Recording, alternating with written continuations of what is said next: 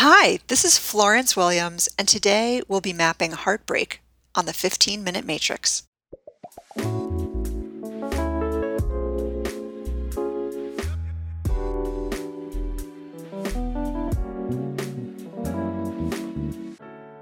Welcome to the 15 Minute Matrix. I'm Andrea Nakayama, functional medicine nutritionist and your host. This is the podcast that brings you bite sized insights and lessons on the clinical relevance of the functional nutrition matrix, the most important tool in functional medicine and functional nutrition. The matrix is so important not only because it invites us to stop and assess but also because it reminds us of three very important factors in our care, our recommendations, and our outcomes. Everything is connected, we are all unique, and all things matter. Be sure to head over to this episode's show notes at 15minutematrix.com if you'd like to see today's topic mapped on a downloadable matrix to remind you of these critical aspects of care. Today on the 15 Minute Matrix, I welcome Florence Williams back to the mic. Florence Williams is a journalist, author, and podcaster. She is a contributing editor at Outside Magazine and a freelance writer for the New York Times, National Geographic, and other publications. She is also the writer and host of two Gracie Award winning Audible original series, Breasts Unbound and The Three Day Effect. Florence's first book, Breasts A Natural and Unnatural History, received the Los Angeles Times Book Prize, and her second book, The Nature Fix, was an Audible bestseller. Her new book is Heartbreak A Personal and Scientific Journey.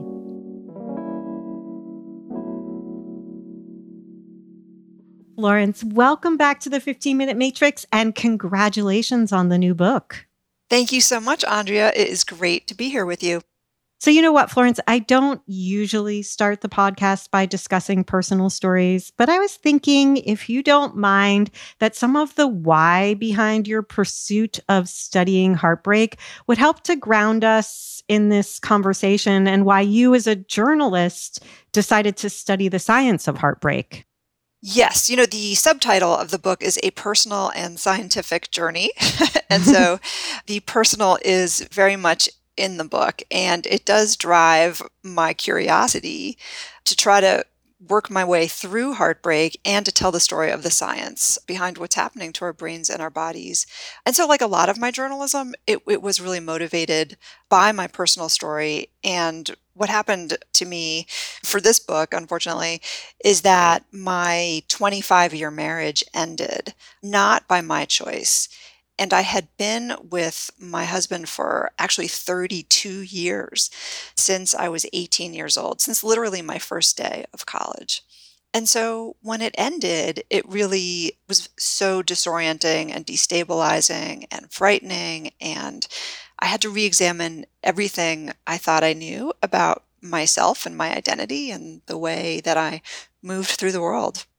Yeah. And, you know, I'll just confess that we know each other personally. So I know parts of your story, not all of your story. We certainly don't talk often enough, but knowing this and knowing how it impacted your health and how you take us all the way into the ways that heartbreak impacts the cells is really a fascinating conversation. Can you bring us into things at that cellular level? Is it loss? Is it grief? Is heartbreak distinct from those emotions?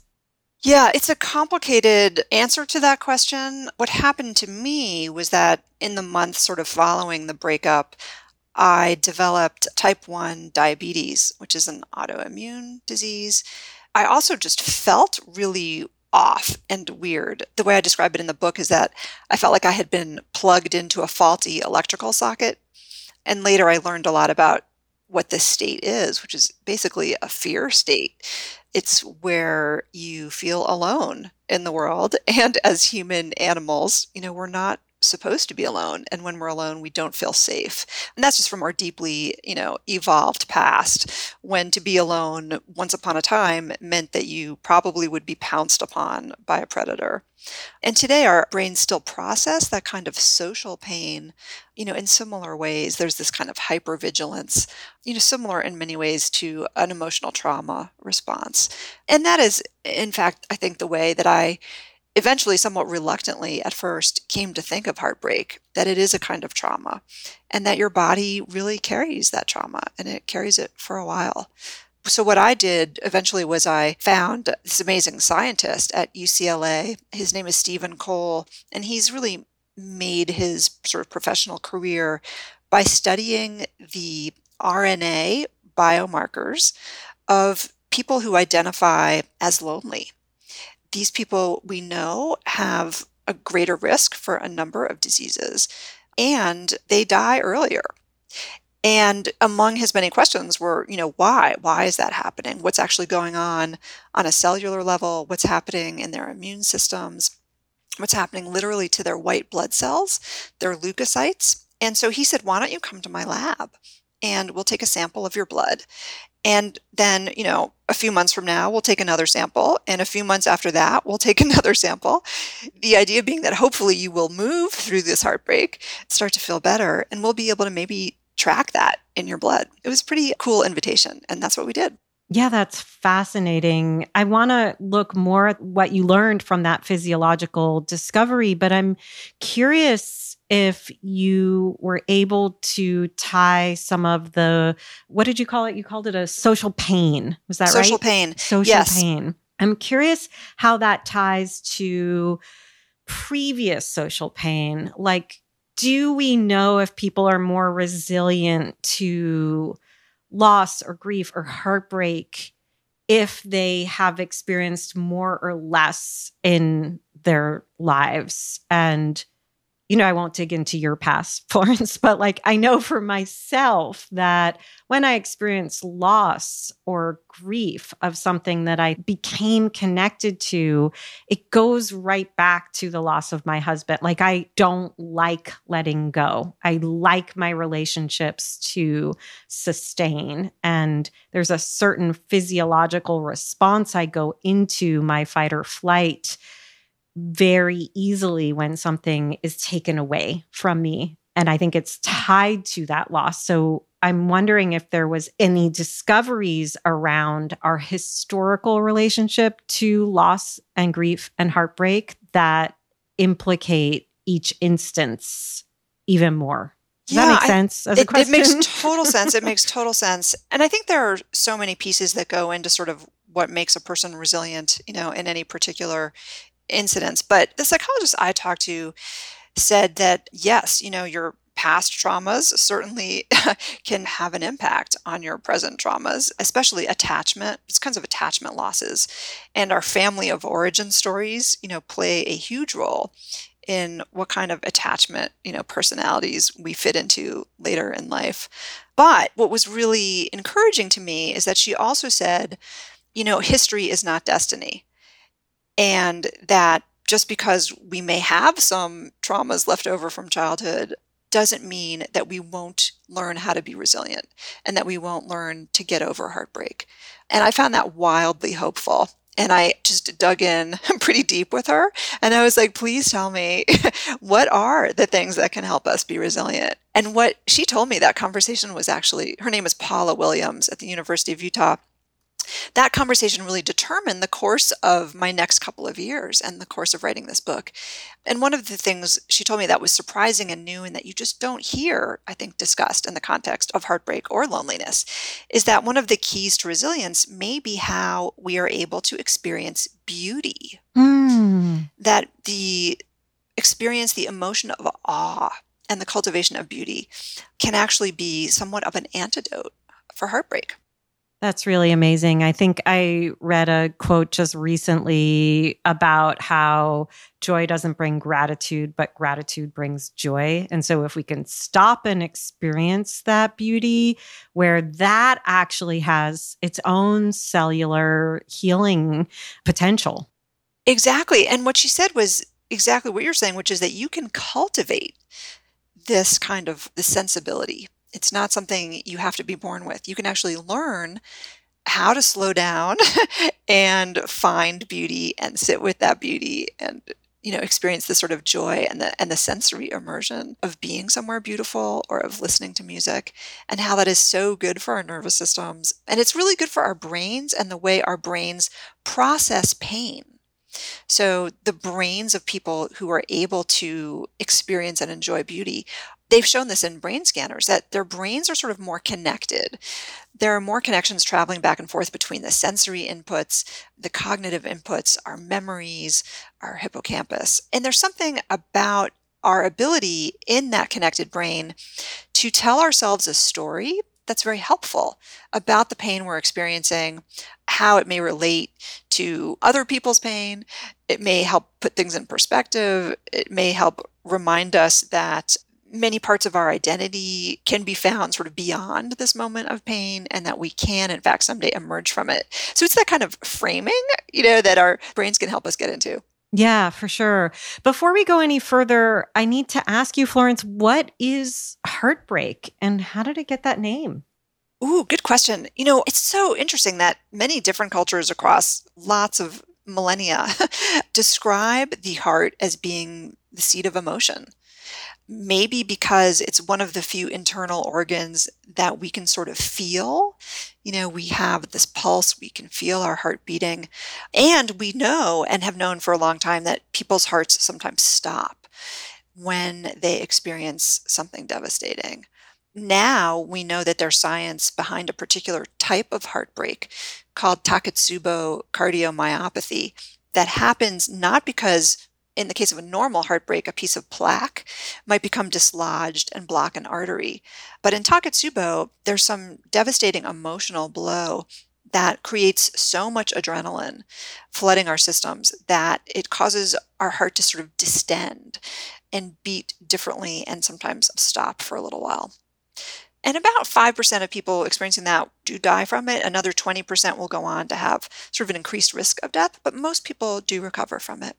And is that the connection to why we think of something like a loss as heartbreaking? Well, I think, you know, that's part of it, but I think a lot of us just can understand that we might have pain or pressure in our chests when we're feeling grief um, yeah. or when we're feeling shock. And that would, of course, extend much longer than just the medical awareness of this particular kind of heart failure. Right. And then the reverberation is what you also were talking about earlier that you began to study how it was impacting your immune system and the cells in your body. Can you speak more into that deep physiological impact of that heartbreak? Yes, I think maybe because I was someone who had been married for so long and with the same person for so long, I actually had never experienced romantic heartbreak before. And I didn't take it all that seriously. You know, it was kind of the landscape of pop songs and sort of overwrought poetry. It seemed kind of overdone. And I wasn't necessarily that sympathetic when my friends experienced it because I thought, well, you know, this guy's obviously a loser. Just, you know, get over him. right. but then when it happened to me, you know, I was like, whoa, I feel this in my body in this really profound way that I hadn't expected. And I think a lot of us tend to think that heartbreak is sort of mostly emotional. But it turns out, you know, that it is in ourselves and it does live in our immune systems. And that information is really new and really interesting. And so that's the story I wanted to tell in this book. And what was the most fascinating thing that you discovered in that journey? Well, I learned that I had certain genetic markers or genetic expression markers that did change over time in ways that increased the inflammation in my body and actually that decreased my ability to fight viruses. And that is something that the researchers are seeing across the board in people who identify as feeling lonely or as feeling sort of socially threatened. And it was fascinating to me to sort of talk about the evolutionary reasons for that. You know, why would our bodies produce more inflammation? And I think nobody really knows for sure, but this, you know, Dr. Cole, who I worked with at UCLA, his theory is that, you know, when we are sort of left alone in the jungle because we've been cast out, you know, of our tribe or whatever, we are more likely to be attacked or we're more likely to be injured by something in the jungle when we're alone.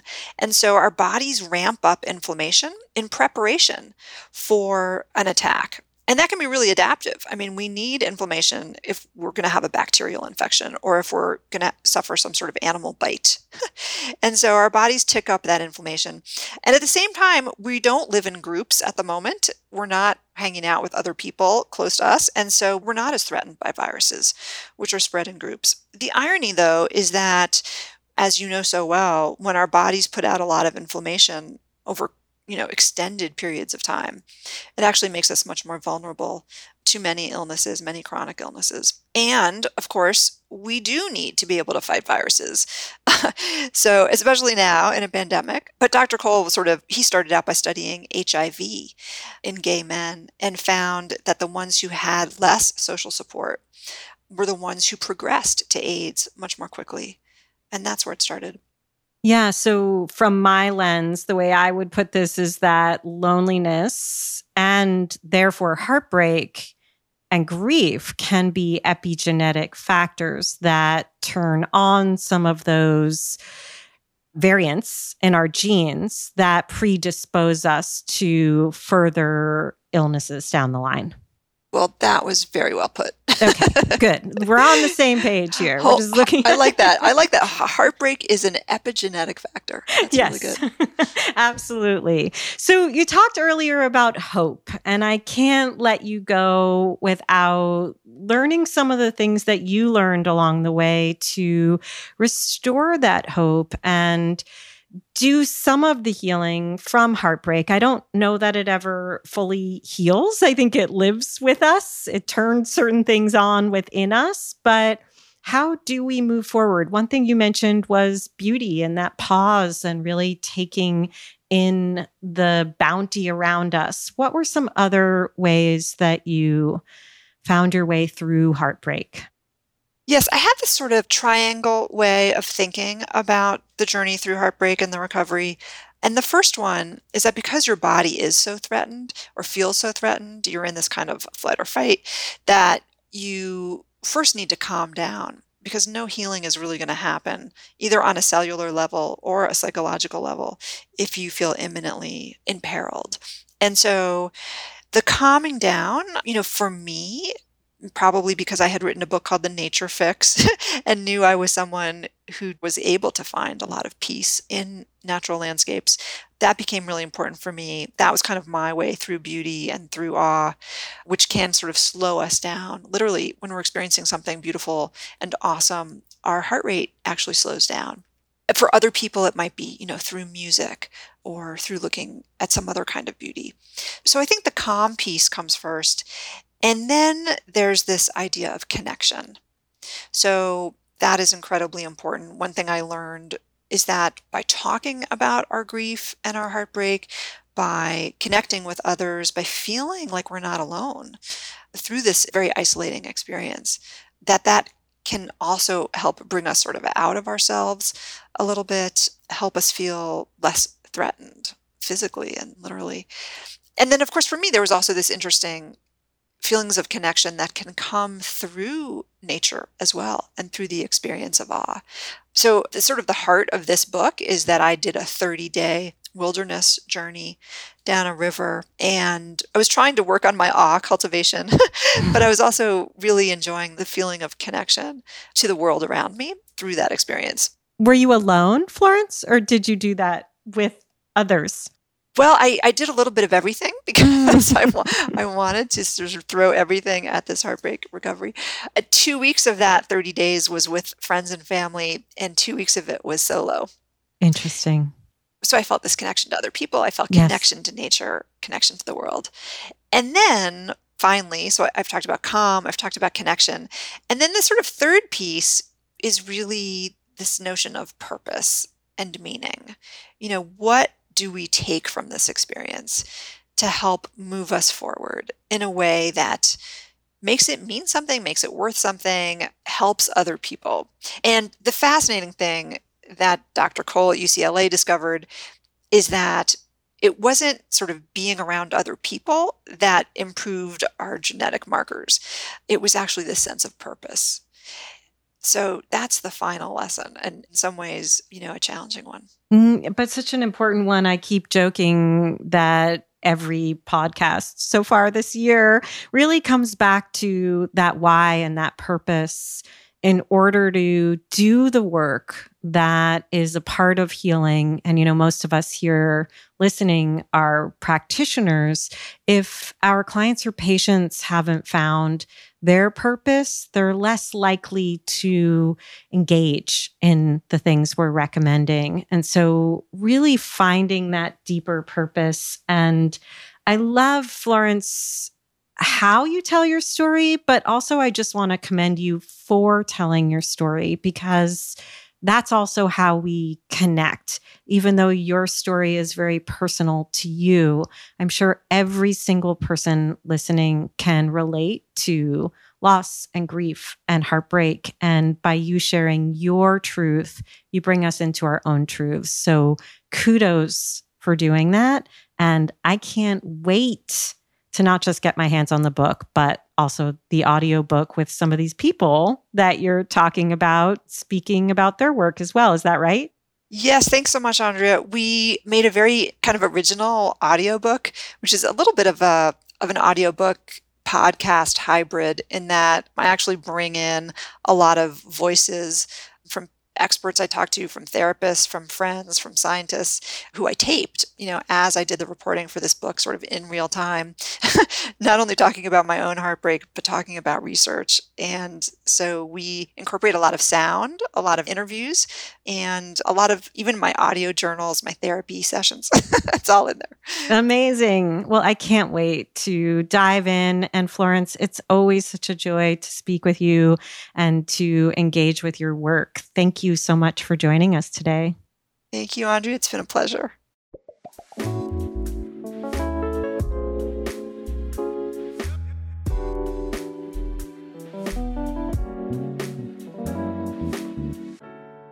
The 15 Minute Matrix is hosted and produced by me, Andrea Nakayama, and the Functional Nutrition Alliance. The podcast is edited and mixed by Brian Paik of Pacific Audio, and special thanks to Natalie Merrill, Alia Hale, Pamela Geismar, and Rowan Bradley for their support in making the 15 Minute Matrix possible.